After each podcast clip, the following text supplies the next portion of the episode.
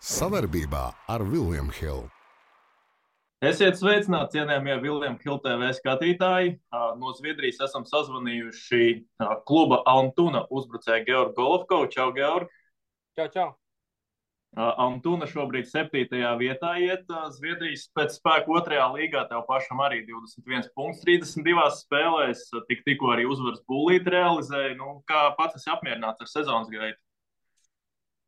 Uh, ja mēs salīdzinām iepriekšējo sezonu, šo sezonu noteikti ir uh, daudz, daudz, vis, uh, daudz vislabāk, jo mēs uh, uzvaram tās spēles. Un, Mums arī ir savādāka komanda. Nu, kaut kā jā, mēs cīnāmies. Mums nav tas lielākais budžets. Ja mēs salīdzinām ar citām komandām, kas ir aiz mums, ja tur, piemēram, Aiks un uh, tur tāda Vasteras jā, komanda. Bet, uh, Neko, jā, mēs cīnāmies diezgan labi. Mēs spēlējam no aizsardzības. Uh, tur ir redzēt, ka mēs baigi daudz gols nemetam, bet uh, jā, es uh, esmu apmierināts. Man kaut kādu brīdi pašam bija šī negāja kaut kādas, varbūt, septiņas spēles. Eh, bet tā, principā, jā, principā es apmierināts, viss, eh, viss kārtībā. Nu jā, tā tur sanāca tāds klusuma periods, bet, cik saprotu, jā, tad Altuna nu, īsti nevar konkurēt ar to augšdaļu. Kādi jums ir tie mērķi uz šo sezonu? Tieši pēc finansēm un pēc tā viss, cik es saprotu, tur diezgan liela starpība ir. Starpība tieši finansiāli ļoti liela, jā, bet, ja mēs paskatāmies šo sezonu spēlēm pret Jurgārdenu, kas ir skaitās, ja top klubs mēs viņus uzvarējām trīs reizes. Jā. Un, un kas ir nu, priekšām tunas, tas ir vispār tāds nu, wow. Jā. Bet, nu, principā ir tā, ka Antūna ir tas klubs, uz kurieni nāk džeki no pirmās divīzijas, jā, vai tādi cilvēki, kas grib sev pierādīt, Alsvenskā, un uh, pēc tam kaut kādā brīdī varbūt viņus izpērk, un tad viņi pārdod, uh, un tādā veidā viņi uh, savu finansiālo stāvokli uzlabo, ja viņi pārdodot spēlētājus. Tāpēc uh, Nu, kaut kā tā, jā, bet uh, mērķis viennozīmīgi ir playoffs. Un, uh, tā kā mēs tagad ejam, jā, mēs pagājušajā sezonā gandrīz par izkrišanu cīnījāmies, tagad mēs visi kārtībā. Un, uh, protams, vēl jāspēlē 20 spēles, bet, uh, ja tā turpināsim, tad jau, tad jau viss būs kārtībā. Un, un tad jau playoffs, tad jau tu nekad nezini, kas tur notiks. Jā, jo pēc tā, jā. Nu jā, jūs jau rekur pārsteidzāt daudz, bet uh, kas varbūt ir tā panākuma atslēga, kāpēc tā rezultāti uzlabojās salīdzinot ar pagājušo gadu? Uh, pirmkārt, mums pagājušā sezonas, uh, sezonas vidum bija tur visu laiku vārdsargi mainījās. Jā. Nu, nevar jau novelt visus vārdsargiem, bet uh, pēc tam pie mums atnāca Džeks no um, augstākās līgas, un viņš mūs riktīgi pavilka. Mēs arī sākām uzvarēt. Jā. Principā šo sezonu mums ir divi jauni vārdsargi. Nu, viens no uh, pagājušās sezonas, tas no augstākās līgas. Uh, nu, es domāju, ka vārdsargi tas ir viennozīmīgs. Domāju, 75% no, no, no visa, jā, ka, mēs, ka mēs uzvaram. Un, protams, mēs labi aizsardzībā spēlējam. Es, es domāju, ka mēs esam tāda nērta komanda. Mēs varbūt tur uzbrukumā baigi daudz neveidojam, bet jā, es domāju, mēs tāds nērts pretinieks esam. Tāpēc es teiktu, ka nu, vārdsargi ir tas lielākais pluss un, un aizsardzībā mēs diezgan labi spēlējam. Jā, par ikdienu tev vēl gribu pajautāt. Diezgan nelielā pilsētā, Upsalā bāzēties, kā brīvo laiku sanāk pavadīt? Uh, nu tagad, kad laukā ir tāds uh, ne ļoti laiks, tad jau baigi tur neko nepadarīsi. Tad jau ilgāk tur halē paliek, kaut ko riteni pamina, kaut ko priekš sevis tur uh, padara. Jā, un, un, un tad tie treniņi beidzās kaut kur vienos. Mēs ejam pusdienās, mums halē pusdienas. Un tad, jā, tad aizbrauc vai nu uz veikalu, un tad, tad jā, brauc mājās, atpūšos. Bieži vien aiziet pastīties mūsu 20 komandu, viņi spēlē superelitē. Ja nu, tā, nodot informāciju tētim, pastos, uh, pastos kāds tas līmenis, kā viņi spēlē, un, un, tētim to informāciju nododu. Nu, kā, kaut, kaut kā tā, jā, pastos seriāls. Uh, Bet nu, pati nekas... pilsēta nav tā pati, pati interesantākā, ja daudz izklaides vietu nav. Uh, nē, tieši otrādi pilsēta ir kā mums, viņa skaitās, man liekas, trešā lielākā Zviedrijā, ja es nemaldos. Jā, uh, bet vienkārši tas, ka, nu, kad jau tā sezonas rutīna sākās, uh, arī nav tā, ka tu tur kaut ko, kaut ko baigi vienmēr dari. Protams, eh, kad es spēlēju Kanādā un, un, un Amerikā, mēs vairāk ar džekiem darījām, eh, jo mēs arī dzīvojām kopā tajā pašā Anglijā. Jā, bet uh, Zviedri viņi arī bija savādāk. Tā nu, treniņš beidzās no sērijas, un katrs, katrs pa mājām pie savas ģimenes. Un, Nevar jau pārmest, es to saprotu, bet nu, tā mentalitāte ir drusku savādāk. Nav tā, ka baigi, baigi tur čupojās un, un, un kaut ko tur tagad visi darīsim. Un tieši to gribēju nākošo jautājumu uzdot par uh, Zviedriem, jo nu, viņiem, cik arī ar cilvēkiem ir runāts, nu, viņiem tā mentalitāte ir savādāka. Viņi tāda laikam introverti vairāk un varbūt nav paši komunikablākie. Nu, tu vari teikt, ka es jau pieredzu pie tā viņa dzīves stila un, un tās mentalitātes. Uh, jā, es noteikti esmu pieredzējis. Uh, nezinu, tā var teikt, bet pagājušajā gadā, principā, nu, es, tā, es, es daudz kur esmu bijis, bet um, tieši Zviedrijā man bija tāds. Uh, es teiktu, kultūra šoks. Jo tā mentalitāte, ja es kā es, es pieredzu, atbraucu uz jaunu komandu un tad uh, centies iepazīt visus, parunāties un tā tālāk, tad šeit kaut kā neviens baigi nerunā. Nu, kā, nu, es domāju, nu labi, nerunājiet, negribat nerunāt, jā, nu es pats pa sevim. Tad, jā. Skaidrs, es jau saprotu, ka ir atbraucis konkurence. Zviedriem jau kā ir īpaši šeit Uh, Altunā viņi, kas ilgāku laiku spēlē, viņi jau pieraduši, ka viņiem ir sava vieta, tur ir pirmā, otrā mājiņa, un kad neviens tur viņus baigi neizēdīs. Jā, tad varbūt uh, tas bija tāds iemesls, kad viņi, kad viņi ieraudzīja varbūt, kaut kādu konkurenci. Jā, bet nu, man diezgan ilgi vajadzēja vispār pierast pie tās mentalitātes, jo dažreiz gribas tā kā patrakot un tā, bet viņi tā liekas pārāk, pārāk mierīgi. Jā, no šķība atcerieties, sākumā skatījās. Sanāk. Nu, bija, bija, jā, bija šķība acis. Saku, jā, es jūtu to, ka nu, viņi man uztver tā kā, tā kā konkurentu. Nav tā, ka baigi grib tur ar mani runāt. Es domāju, ka kaut kādā līdz kaut kādai septītai, sestai spēlē, es domāju, viņi noteikti domāja, ka es salūzīšu, sabrukšu un aizbraukšu prom, jo man spēlēt nedēļu vispār. Es biju ceturtajā maiņā.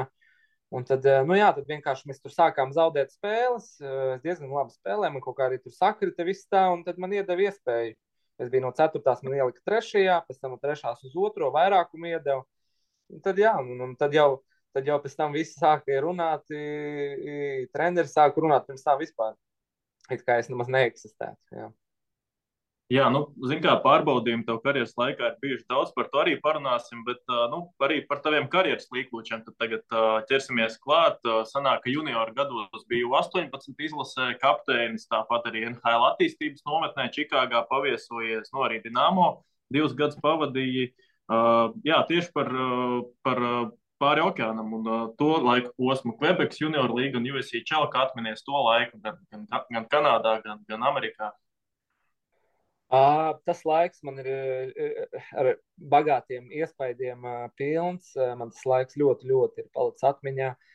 Uh, tīpaši Kanādas, uh, Kanādas laika, bet es vienmēr esmu kā, nu, centies un cerējis, ka es tikšu uz, uh, uh, uz to CHL, uz tam uh, jebkuru līgu man bija viena alga. Un, uh, nu, man kas visvairāk patīk, ka tas ir, tu aizbrauc uz turieni un tu jūties tā kā tādā, uh, varbūt mazā, mazā NHL, jā, kad tu tevi cilvēki atpazīst, ja autogrāfus tu dod, gribas laika tevi fočējās un tā, nu tāds, kā pasaka, mazs tāds celebrities, ja. Mm -hmm. un, nē, man, man ļoti patika un man arī ļoti paveicās ar ģimenēm abās vietās, gan Kanādā, gan Amerikā. Superīgi cilvēki, jo Amerikā es nospēlēju kaut kāds, man liekas, 12 spēles, tad man bija trauma. Uh, Un tad es nespēlēju, un teicu, ka man sezona beigusies, bet tā ģimene teica, nu, paliec šeit, ko tu mājās darīsi. Un tā, un tad viņi man tur aizved uz Lasvegas. Un, uh, nu, vienkārši fantastiski. Saka, fantastiski cilvēki man apkārt bija, tāpēc uh, sūdzēties nevar. Bišķiņi varbūt nesanāca tā, kā gribētos, bet, nu, neko darīt. Uh, Kas varbūt tieši nesanāca, kāpēc tur nepalika pāri okeānam? Uh, nu, principā, pirmā sezona man, uh, man izdevās, uh, otrā sezona, kuras paliku. Uh, tur sanāca tā, ka mēs palikām pēdējā vietā. Mums bija diezgan jauna komanda, un uh, tomēr visus to statistiku skatās, ja tie skauti un menedžeri. Tā otra sezona, es domāju, bija man iedragāja tas, ka mums nebija pārāk laba komanda. Jā, mēs pēdējie palikām. Un, uh, bet, ja es tagad skatos atpakaļ, es domāju, ka tajā brīdī es pats. Uh, es nebiju, es nebiju gatavs vēl uh, mentāli nobriedis, uh, lai ietu uz uh, eh, AHL. Nu, e, es domāju, ka es no turienes ātri izlidot ārā. Tāpēc. Uh, nu, tas sanāk aizgāja es, pēc USC čelu nākošu pēc es, Jā. Es aizgāju uz čelu, jo man principā nebija citu variantu. Es gribēju palikt uz trešo gadu tajā Quebekas līgā, bet uh, viņi palika pēdējā vietā, tāpēc viņi ir izvēlējās tajā importu draftā pirmie. Un, mm -hmm. Tāpēc man tur arī vairāk nebija vietas. Jā, un, tāpēc tā sanāca, jā, es tu, tu redzēju, tas viens spēle nospēlēja prizmā, jo es tiešām nezināju, ko darīt. Un tad man tas bija spēles arī atdeva. Ko? Trīs piespēles arī atdeva. Jā, jā, jā mēs pret HS Rīgas spēlējām. Un, uh, Tad, jā, un man aģents piezvanīja. Viņš man teica, viņš saka, nu, grib tā kā uz OSHL braukt. Viņš saka, ja tur labi aizdīsi sezonu, es pēc tam tevi atradīšu, varbūt īskaust un tā. Un es domāju, mhm. nu, laikam jāiet tas ceļš, jā, un, un, un kāpēc nē, jo cits, cits iespējas man nebija. Uh, uz Eiropu mēs, kā zinām, baigi arī neviens neņem tevi, ja tu esi no Quebekas, jā, piemēram, junioru līgas, jā, te uzreiz nepaņems tur uz kaut kādu to pašu Svensku. Varbūt uz pirmo divīziju Zviedrijā paņemtu, jā, bet Es par pirmo divīziju daudz ko nezināju. Aģents arī baigi par to nerunāja. Tāpēc viņam bija tuvāk tas hokejs. Jā. Here we go.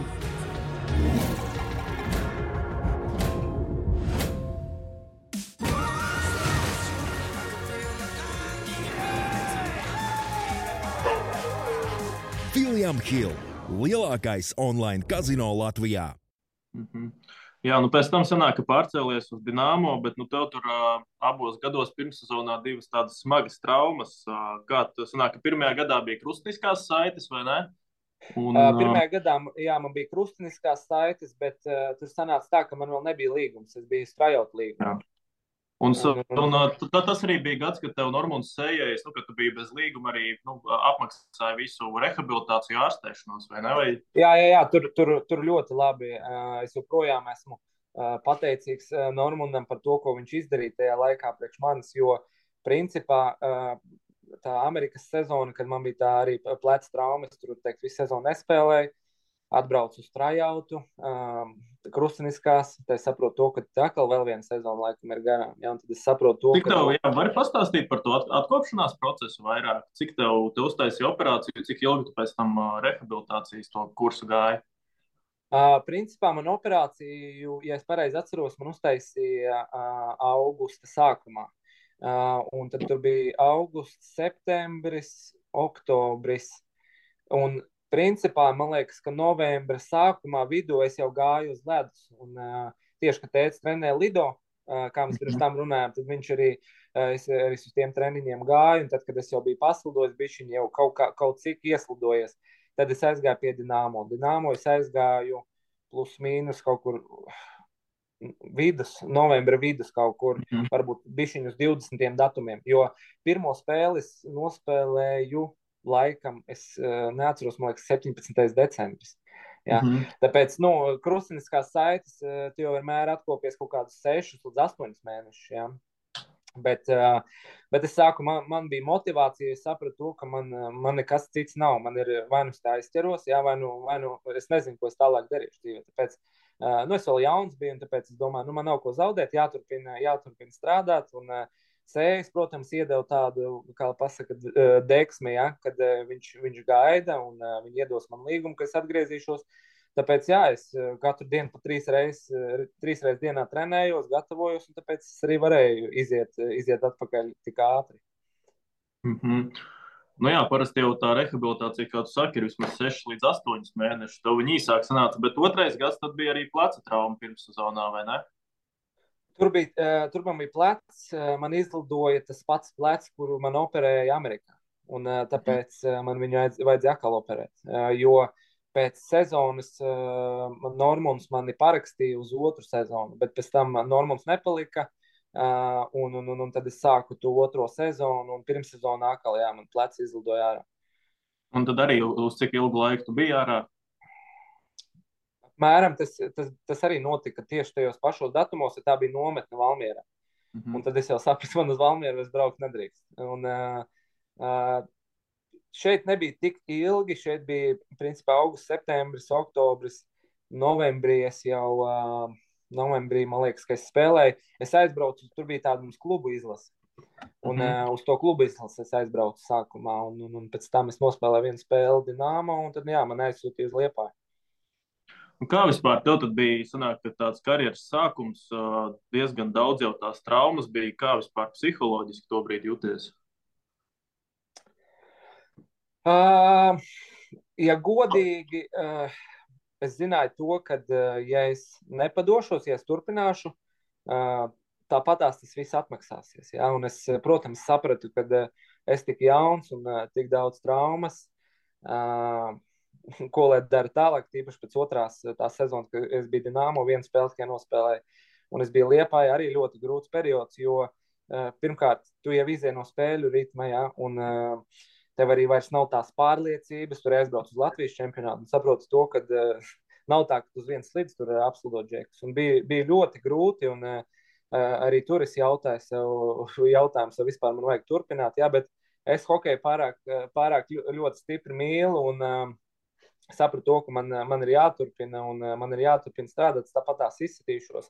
Nu, man, man, bija tas, man bija tas dzinulis, es negribēju vienkārši padoties. Un, un es sapratu to, ka, ja pat es nekur neizsitīšos, es vismaz dzīvē ne, nenožēlošu to, kad es, kad es beidzu. Ja, kad es visu izdarīju priekš tā, ja, kad es, es centos, es spēlēju hokeju, nu, nesanāca, nesanāca. Bet vismaz es, man nebūtu 40 gados pārmetums par to, ka es kaut ko neesmu dzīvē līdz galam izdarījis. Un pēc tam nu, pieņēma tādu lēmumu aizbraukt uz Angliju pēc, te, pēc tiem diviem gadiem Dienāmo. Kāpēc vispār pieņēma tādu lēmumu tieši uz Angliju? Uh, sanāca tā, ka man tajā laikā bija aģents Larionovs. Un, uh, mm -hmm. Viņš uzaicināja pie sevis uz uh, nometni, un tad viņš teica, uh, negribu varbūt uz Angliju braukt. Jā. Un, ja godīgi, man tajā brīdī bija pilnīgi vienalga, uz kurieni braukt. Nu, izņemot, protams, kaut kādu, es nezinu, Spāniju tur, ja, no mm -hmm. sērijas. Bet, uh, Es viņam teicu, jā, es saku, man vienalga, braucam. Un, uh, viņš teica, jā, bet tur tā kā pa maz, pa maz naudas, saka, man ir pilnīgi vienalga, man vajag, man vajag kaut kādu restartu. Jā, man kaut kur ir jāsāk, jo Latvijā es palikt uh, nedrīkst. Es vienkārši nevaru. Un uh, tad, jā, mēs, uh, mēs izlēmām, un, un es arī aizbraucu uz Angliju. Protams, ka es tagad skatos atpakaļ, varbūt, jā, varbūt varēju braukt uh, uz to pašu pirmo divīziju, jo es nezināju, kāds. Es domāju, nu jā, Zviedri, viņi jau tikai savējiem tur dod spēlēt, viņi jau uz tiem mhm. leģionāriem tur baigi neskatās, bet kad es tagad redzu to visu, viņiem to pieeju un sistēmu, tad es domāju, ka nu, varbūt tajā brīdī es principā arī varēju braukt uz pirmo divīziju. Par Angliju, jā, nu, cik aptuveni ir spēcīgs tas viņa čempionāts, jo no Anglija visiem asociējās ar kriketu, futbolu un pārējiem sporta veidiem. Nu, jā, jā, man jau, man jau arī, zin, kā, es jau sapratu to, kad es parakstīju uz Angliju, tad uh, cilvēki tur arī jau teica, nu skaidrs, viņš jau tur viss uz norieti iet, jau principā beigas drīz, jā, bet um, nu, es teikšu, tā nav, nav viegli tur spēlēt. Tas hokejs ir, uh, ir diezgan sarežģīts, jo viņš ir ļoti fizisks un uh, tur ir ļoti daudz kaujās. Uh, ja mēs paskatāmies tie leģionāri, kas uz turieni brauc, protams, viņi nav 20, viņiem nav 25, jā, 28, tur brauc 30 un 30 plus. Jā. Bet viņiem tā pieredze ir ļoti labās līgās. Jā. Piemēram, kad es biju otrajā sezonā Nottingamā, mums uh, cilvēki bija NHL pieredzi, Dell pieredzi, KHL pieredzi. Jā. Zviedrijas augstāko līgu. Tāpēc nav tā, ka tur viņi spēlēt nemāk. Ja? Un, vēl kas, ko, piemēram, daudz cilvēki nesaprot par Anglijas līgu, ir tas, ka, nu, piemēram, mums Nottingamā ir, bija ja, 14 leģionāri, un tad tur bija kaut kādi, varbūt, seši tikai tie briti. Un, uh, viņi spēlēja, viens bija varbūt trešajā maiņā, un tad mm -hmm. trīs vispārējie tur bija ceturtajā maiņā. Mēs spēlējām tikai trijās maiņās. Ja. Un tie džeki, kas arī aizbrauc tagad uz pasaules čempionātu, viņi jau nav uh, līderi savos klubos. Jā, ja pastāstīs viņas, mm. viņu, viņu ilgas prospektu. Tāpēc, nu, nav viegli. Nav, nav viegli. Protams, varbūt nav tik ātrs tas hokejs, jā, kā Zviedrijā, nav tik tehnisks. Un, un, un, un, bet viegli nebija. Bet ar tādu Latvijas čempionātu to brīdi nu, tev sanāca uzspēlēt Liepājā, un pēc tam, pēc tam bija tajā Anglijā. Nu, kur tev likās, kurš spēcīgāks viņš to brīdi bija? Uh, nu, uh, tās pirmās četras komandas, kas ir Belfāsta, Nottingham, Sheffield un, un, un, un, un, un, un uh, kaut kas tur vēl bija. Uh, labi, es neatceros, bet es domāju, nu, viņi ir noteikti spēcīgāki par Latvijas čempionātu. Jā. Bet uh, pārējās, nu, es domāju, ka pacīnījums tajā laikā, kurbaci mums bija, viņi, uh, viņiem bija spēcīgs sastāvs. Uh, viņi jau kontinentālajā kausā spēlēja ar Sheffield. Viņi zaudēja. Bet nu, nebija tā, ka tur 5-1. Man liekas, tagad atceros kaut kādu 6-4. Uh, atšķirība ir, bet vienkārši tas, ka nu, tie leģionāri viņi, viņi to, to hokeja līmeni paceļ. Ja? Nu, viņš, ir, viņš ir augstāks, bet arī kāpēc aizbraucu uz Angliju? Jo Anglija tomēr kotējās labāk Eiropā nekā Latvijas čempionāts. Ja? Jo es biju tāda doma, nu, ja es tur labi nospēlēju, te var tālāk, piemēram, braukt, nu, nezinu, nu, piemēram, Slovākija. Ja? Mm -hmm. Tāds variants. Bet no Latvijas tajā brīdī nu, bija grūti. Es skatījos džekus, kuriem brauc nu, Vācijas trešā līga, ja? piemēram. Nebija tā, ka kāds mums tagad vairāk tur varbūt Rasgals, jā, aizbrauc uz uh, Slovākiju, jā, uh, no, no Latvijas čempionāta, bet, ja mēs pastamies, viņš jau pirms tam Dienāmo spēlēja, un, un, un viņam tas CV bija šī savādāks. Mm -hmm.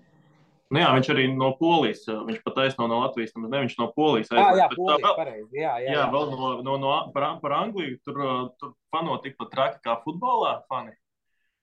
Uh, viņi, nē, viņi nav tik traki. Viņi īstenībā, piemēram, mums bija spēles ar Sheffield, un tas ir tas derbijs, un tad atnāk 6000.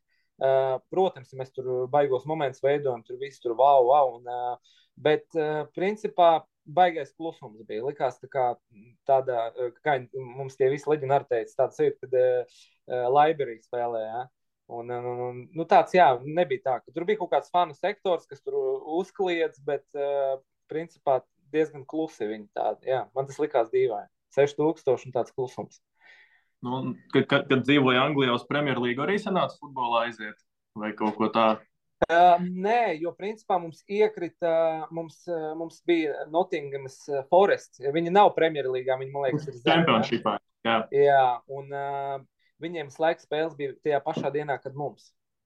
Mm -hmm. Jā, bet uh, man bija, man sanāca aiziet, viņiem tur ir trešā līga, es biju aizbraucis vienu pazīstamo, viņam tur arī kaut kādi draugi. Bet uh, nē, uz Premjerlīgus nebija nereiz, bet uz kriketu gan bija aizgājis. Nottingamā mm -hmm. tieši. Jā, nu sanāk, ka pēc tam tev Covid, teiksim tā, liedza tur turpināt spēlēt, ja tur vienkārši čempionāts nenotika, un tad uh, aizbrauc uz Zviedrijas trešo līgu, vai ne? Jā. Un, un, un nu jā, nu tur arī, tev jau tur bija iepriekš tās intervijas, nu sanāca apvienot, apvienot spēlēšanu ar darbu celtniecībā. Kā vispār, mhm. tas, kā vispār tas iespējams? Kā tev tā diena izskatījās? Pat sākumā darbs, pēc tam treniņš? Uh, principā, vispār, uh, ja mēs runājam par Covid laiku, tad tas, uh, man Covid laiks uh, ir uh, asociējis ar labākām emocijām, jo, uh, principā, man, mana karjera pilnībā pamainījās ar Covid. Ja? Uh, jo uh, man vajadzēja braukt atpakaļ uz Angliju, man parakstīja Nottingham, sākās tas Covid. Uh, tad viņi tur teica, būs sezona, nebūs. Es jau sāku trenēties atkal pie prizmas. Uh, un, un, un, un, un kaut kādā, man liekas, augusta vidū, beigās pateica, sezonas nebūs. Un es viņam saku, no ko man tagad darīt. Tikai varbūt palīdziet man atrast kaut ko tādu. Nu, jā, jā, mēs palīdzēsim. Bet, nu, skaidrs, ka tur neviens neko baigi neiespringa. Un, uh, nu, principā man laikam vajadzētu sākt kā prizmā sezonu. Un, un, un mēs jau ar Ēriku miljonu sākām runāt un tā. Bet uh, man komandas biedrs no Nottinghamas, uh, no tās, viņš, viņ, viņš man piezvanīja, viņš saka, nu jā, viņš saka, es sāku sezonu šeit, un tad skatīšos, kā tālāk aizies. Viņš saka, varbūt brauc pie manis. Un, uh, nu, es domāju, kāpēc nepamēģināt? Ja? Es domāju, es, es tajā galā neesmu bijis. Man, man patīk zviedru hokejs, ja? uh, tas uh, ātrais piespēlēm. Un tā.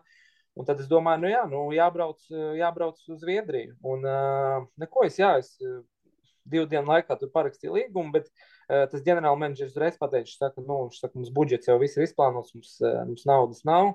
Viņš saka, tev iedošu dzīvokli, tev iedošu mašīnu un, un tā kā darbu tev atradīšu. Mm -hmm. Un es domāju, darbu, nu labi, nu es viņam pajautāju, kā, kāda, kāda tipa tas darbs būs. Un, uh, viņš, viņš saka, kaut kādu viņš tur vārdu man pateica, bet es kaut kā neiebraucu, nesaprotu. Domāju, nu varbūt kaut kur tur rodas aizsas, pienes, kaut ko nezinu, kaut kāds, kaut kur celtniecībā vēl kaut kas. Ja. Un tad es atbraucu, un, un, un, un, jā, un tad saprotu, ka ir jāstrādā demolācijā. Ja. Mm -hmm. uh, kas ir vienkārši nu, nu, tik sarežģīts tas darbs bija. Jo, principā, ir tā, es cēlos sešos, septiņos man vajadzēja būt darbā, un tad no septiņiem līdz četriem es strādāju. Un, nu, arī demo, ar demontāžu jau visu laiku nodarbojies. Vienkārši. Jā, un uh, bija pāris reizes tādas, kad uh, tur tāda, tā kā, es nezinu, kā viņas saucās, preparators. Jā, man liekas, jā. tas ir tāds, jā. Tā kā, jā, tā, un, un, un, un, ar to tur vajadzēja rīktīgi strādāt. Tad pāris reizes atnācu uz treniņu, saprotu, to, ka vienkārši rokas neklausās un, un rip, rip uz visurienu, pa labi, pa kreisi. Uh, nu, jā, nu tad četros, četros beidzas, beidzas tas darbs, un tad uh, treniņš mums sākās laikam septiņos un sešos jau zāli. Tad uh, es atnāku pēc darba, es ātri pēdu, uh, paguļu 30 minūtes, braucu hali tur ir zāle. Uh, un tāda nopietna, ja nav, ka tur vienkārši dara, ko tu Mhm. gribi. Tur nopietna zāle, mēs paskrienam pirms zāles zāle, un tad ledus. Nu, grafiks bija vienkārši tā kā kosmosā, pilnīgākajā. Nesapratu, kas notiek. Nu, bija grūti pierast, jā, ļoti grūti. Klau, bet par to demontāžu nu, tur tak jābūt arī kaut kādām iemaņām, lai to mācītu darīt. Tev jau diez vai tāds bija. Tev arī sanāca tur kaut ko greizi sadarīt. Uh, sanāca, es, es arī iepriekšējā intervijā stāstīju. Mēs, um, um, mēs bijām otrajā stāvā, un tad man, man tagad iedod to preparātoru. Un, uh, man saka, kā, nu, tur, kur tās trūkumas, esi uzmanīgs. Un es domāju, nu, jā, jā, viss būs kārtībā. Nu, pirms tam man nekādas problēmas nav bijis, bet es gar trūkām tur baigi nestrādāju. Tur bija vairāk tā izjauts, uh, savāds, nones lejā un tā tālāk.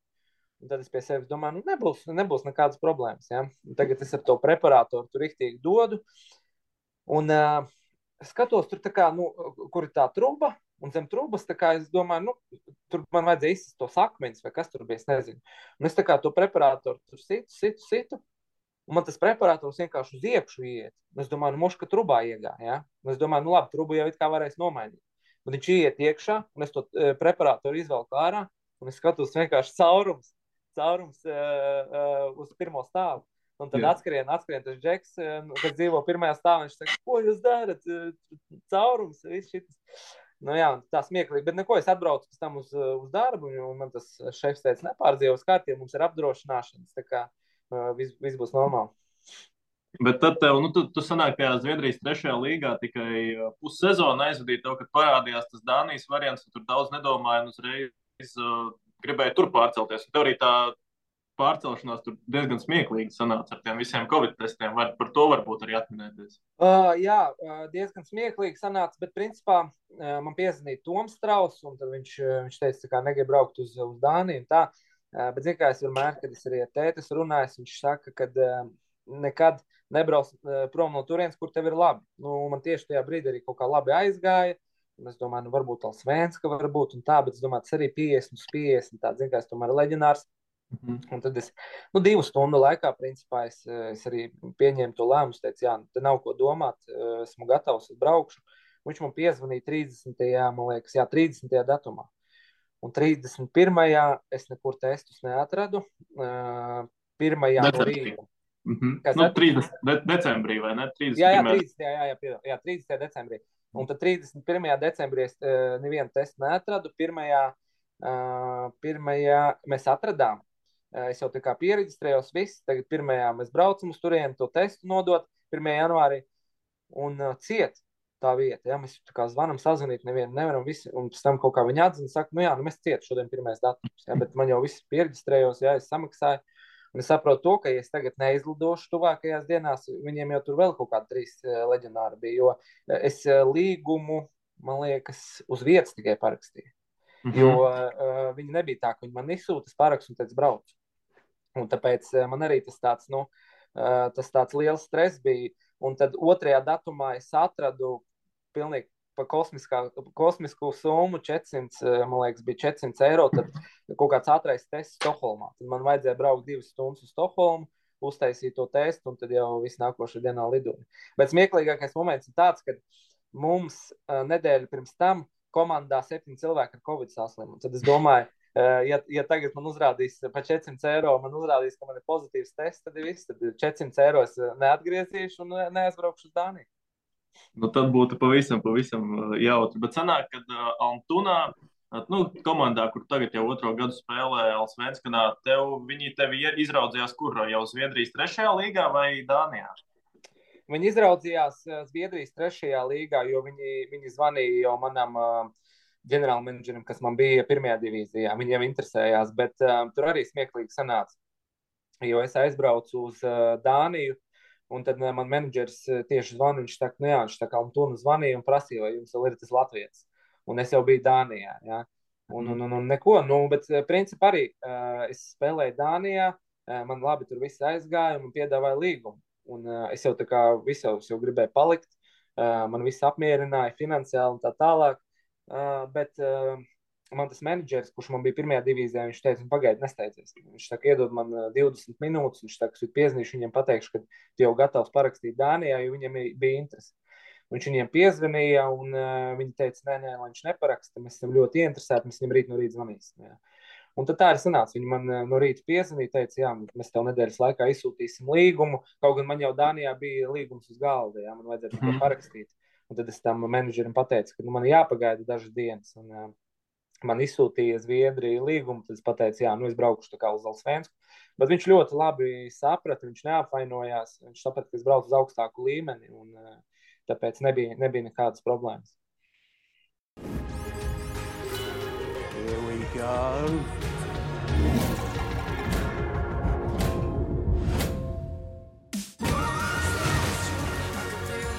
Kļūsti par leģendārā online kazino Viljama Hila jauno klientu un saņem 300 bezriska griezienus. Jā, un par aģentiem es tev arī gribēju pajautāt. Nu, sanāk, ka tu strādāji arī ar tur, pasaules hokeja leģendu Igoru Larionovu. Viņš tev bija vienu brīdi aģents, un, Jā. bet tagad jau tā sadarbība jums vairs neturpinās. Kāpēc, kāpēc tā? Uh, neturpinās, jo viņš aizgāja treneru, treneru to ceļu. Ja? Uh, tā mums kaut kā viss tas arī beidzās. Aizbraucu uz Angliju. Es arī sapratu to, ka nu, es viņam, principā, kā spēlētājs, neesmu baigi interesants. Ja? Spēlējot mm. Anglijā, nu, es jau pats to ļoti labi apzinos. Ja? Protams, pāris reizes mēs tur sazvanījāmies, un tā tur kā iet. Un, un, un, jo viņi jau ar tēti kopā spēlē, tāpēc jau mm. tās, tās attiecības viņa tēti tur sazinās. Un tā, un, un, un, tāpēc tās attiecības jau nekur nepazuda, bet vienkārši tas aģents darbs vairāk, viņš vairāk nebija. Ja? Un, un, un tad, es, jā, tad es bez aģenta. Es uh, kaut kādus trīs gadus bez aģenta biju. Un, un kā tagad ir? Uh, tagad man ir aģents un uh, zviedru aģents. Jo tāpēc, kad nu, vismaz es gribu tuvākajā laikā palikt Zviedrijā, ja, un, un, un tāpēc es domāju, ka tas ir, tas ir labākais variants, jo tomēr Zviedri respektē vairāk Zviedru. Mm -hmm. Nu, man vismaz tā liekas. Ja? Un tāpēc es pieņemu tādu lēmumu, ka man ir vajadzīgs zviedru aģents. Ja? Nevis, piemēram, ja būtu man kaut kāds cits ja? kanādietis, tad tas būtu bijis savādāk. Tomēr zviedri viņi, viņi zina, ja? viņi zina, ka viņš nekad nemelos, un uh, viņi zina visu informāciju par to aģentu, un tāpēc viņi tā bišķiņ ciešāk kontaktējās. Jā, skaidrs. Nu, tu jau pats arī vairāk kārt savu tēvu pieminēji, un tā, nu kādu viņš tev lomu vispār karjerā nospēlē. Viņš arī kādreiz bija nopelnījis bagāts hokejs, tagad arī turpina treneru, trenēšanu. Nu, kā, kā, kā, tev, kā viņš tev vispār karjerā, tā, kā viņš tev iespaidoja? Uh, pateicoties viņam, es vispār spēlēju hokeju, jo uh, principā.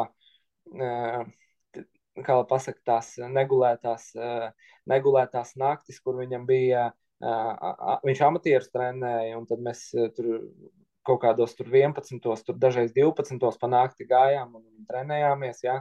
Uh, nu, viņš vienmēr, es viņam ļoti pateicīgs esmu, jo viņš vienmēr, uh, vienmēr man ir pievērsis ļoti daudz uzmanības. Mēs ļoti daudz viņu esam strādājuši. Un, un joprojām, ja, mēs viņu pēc katras spēles sazinamies, un viņš man visas manas kļūdas izstāsta, kas varētu būt labāk un tā tālāk. Nu, jā, pateicoties viņam, es vispār spēlēju tādu. Tāpēc esmu, esmu pateicīgs, ka man ir tāds tēls.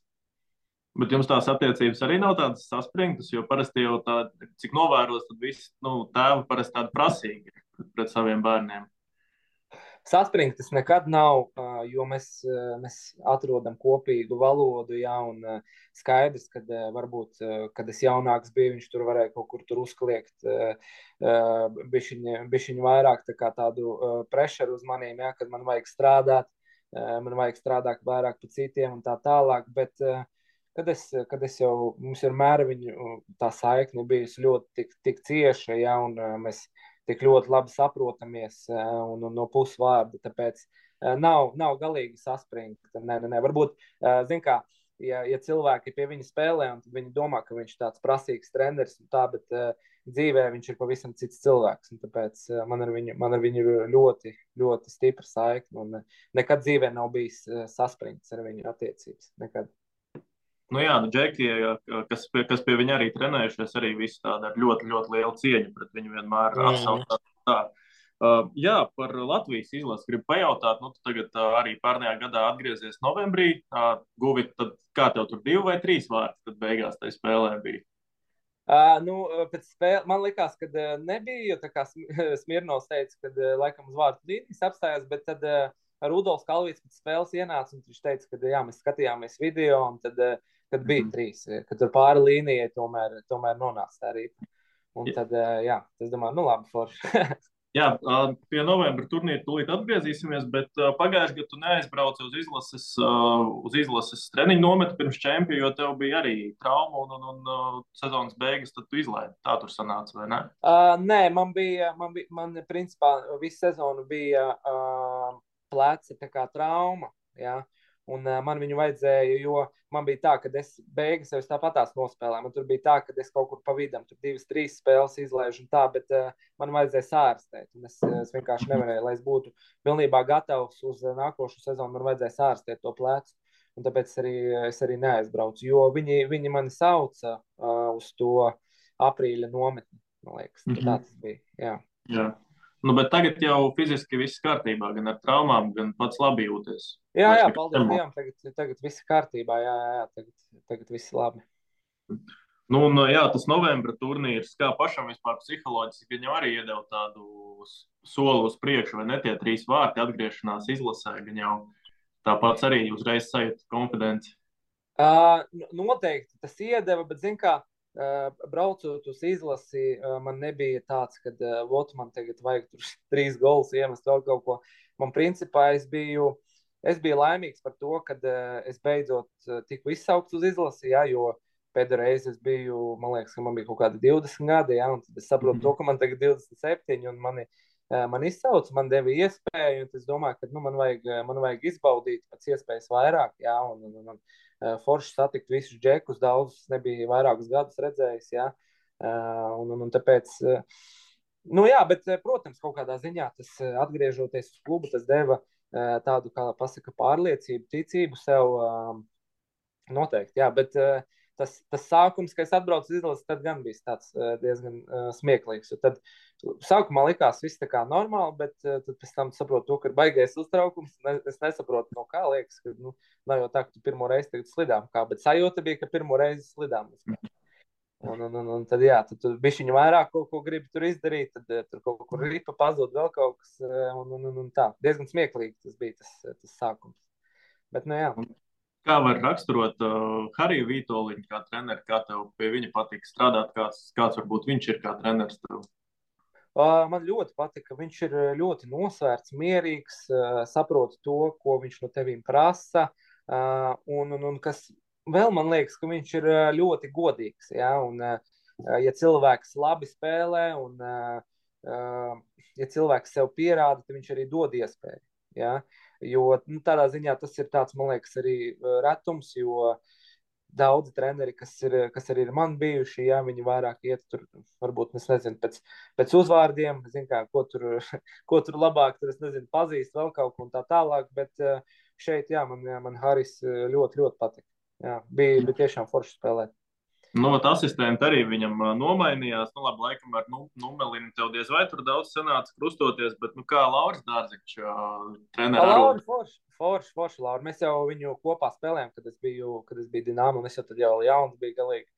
Un, un, un tas bija forši, ka mēs izkāpām uz ledus, tad jau stāsta, Laura, čau, un tā, un, un smieklīgi, jo pirms tam jau viņš bija spēlētājs, tagad, tagad kā treneris, bet uh, viņš arī ļoti, ļoti daudz uh, tieši uzbrucējiem, ja tieši vairākumā viņš ļoti daudz uh, palīdz un ļoti daudz tādas uh, visādas nianses mums teica. Jo mēs arī, mēs, piemēram, noejam, mums pirmajā spēlē labs vairākums aizgāja, otrajā ne ļoti. Tad sanāca tā, ka mēs visi pagriežamies Laurinu, ko mums tagad darīt. Zin? Un tad viņš mums tur skaidro, nu, varbūt šito pamēģiniet, to pamēģiniet. Tāpēc, jā, viņš tā darīs. Tādas jaunas, jaunas emocijas, asinis ielēt, kā var teikt, tā kā komandā. Tāpēc, jā, bija forši. Jā. Jā, Klau, nu, un gribu tev pajautāt arī, kāds tev tas nu, tuvākais mērķis, varbūt tuvākai nākotnē tagad ir. Tu gribi nostiprināties Zviedrijā, aizbraukt uz pasaules čempionātu. Kā pats tagad skaties nākotnē? Uh, tas ir tāds labs, tāds uh, interesants jautājums, jo Zinu, kā es bieži atceros, es nezinu, pirms četriem, pieciem gadiem es nebūtu iedomājies to, ka es varētu spēlēt Elsvenskā, ja, un spēlēt varbūt pirmajās divās maiņās. Es domāju, nu, ok, varbūt tur trešajā, ceturtajā un tā, bet tā, tieši, tā kā, tu nekad, tu nekad nezini, bet, protams, protams būtu patīkami tikt pasaules čempionātā, ja, Es zinu, ka tur ir ļoti liela konkurence, ir daudz labu spēlētāju, bet principā es dotajā brīdī uz to nefokusējos. Ir, ir sezona, ja, un ja mēs runājam par, par klubu, tad jā, tad es vismaz pagaidām gribētu palikt, palikt Zviedrijā. Jā. Nu, arī tajā pašā līnijā, komandā vai kaut kur arī kaut ko. Kā, kā, kāds uh, šobrīd ir līgums? Šobrīd vēl uz šo, līdz, līdz, šī... sezonas, līdz šitā sezonas beigām. Jā, un, uh, man, man grūti pagaidām ir kaut ko teikt. Uh, aģents, aģents strādā, un uh, mēs, ar viņu, mēs ar viņu sazinamies. Un, uh, Nu, pagaidām arī es, es ar aģentam saku, ka nu, tomēr vēl 20 spēles ir jāspēlē. Nu, davai, es saku, kā pagaidām uh, nu, piebremzēm, jo es gribu fokusēties uz spēlēm. Un, uh, zin, kā, nākošā sezona ir nākošā, tad 20 spēles vēl ir jāspēlē. Jā. Tāpēc uh, nu, skatīsimies, skatīsimies, kā būs. Pagaidām, pagaidām nezinu tiešām. Jā, līgums man vēl nav. Jā, noslēdzošais jautājums par tavu vārtu svinībām diezgan bieži tagad, varēja redzēt tavus golus, bet tas žestis pat nezinu, kā viņu raksturot. Noja augšā, roka augšā, pie sāna, no kurienes tas radās? Uh, tas vispār sanāca tā, ka tas ir no, uh, no pagājušās sezonas, bet pirms tam es redzēju uh, KHL uh, Akbars. Uh, kā viņam bija uzvārds? Uh, paga, paga, paga, paga. Viņš tur baigi ilg, ilgus gadus spēlējis. Es uzvārdu tev neatcerēšos. Bet, nu, nekas, uh, principā, viņš, kad goli iemet, man kaut kā, nezinu, tā patika. Viņš, viņš tā roku noliek, šitien te, šitā roku, un tad ar nūju, nūju gaisā. Ja? Uh, un, un, un, un tāpēc uh, man kaut kāds, nezinu, iepatikās. Un uh, pagājušā zonā es, es pirmo golu, kad iemetu, es tā izdarīju. Uh, bet pēc tam es vispār tā nedarīju. Bet bija tā, ka uh, Džeka treniņā es laikam to smējās, un tad, ja kāds iemeta, viņi to žestu uztaisīja. Un, un, un tagad eh, šī sezona sākās, un tad uh, mums bija tā bildēšanās, un tur arī vajadzēja kā, eh, parādīt, kāds tur priecājas, un tā tālāk, katrs kaut kādu savēju. Un tad es uztaisīju šo te uh, savēju iepriekšējās gada to žestu, un tā kā kaut kā pēc tam aizgāja. Tad mēs laiku par to smejamies, kad es, kad es iemetu, tas laiku uztaisīju to žestu. Tā liekas smieklīgi. Jā.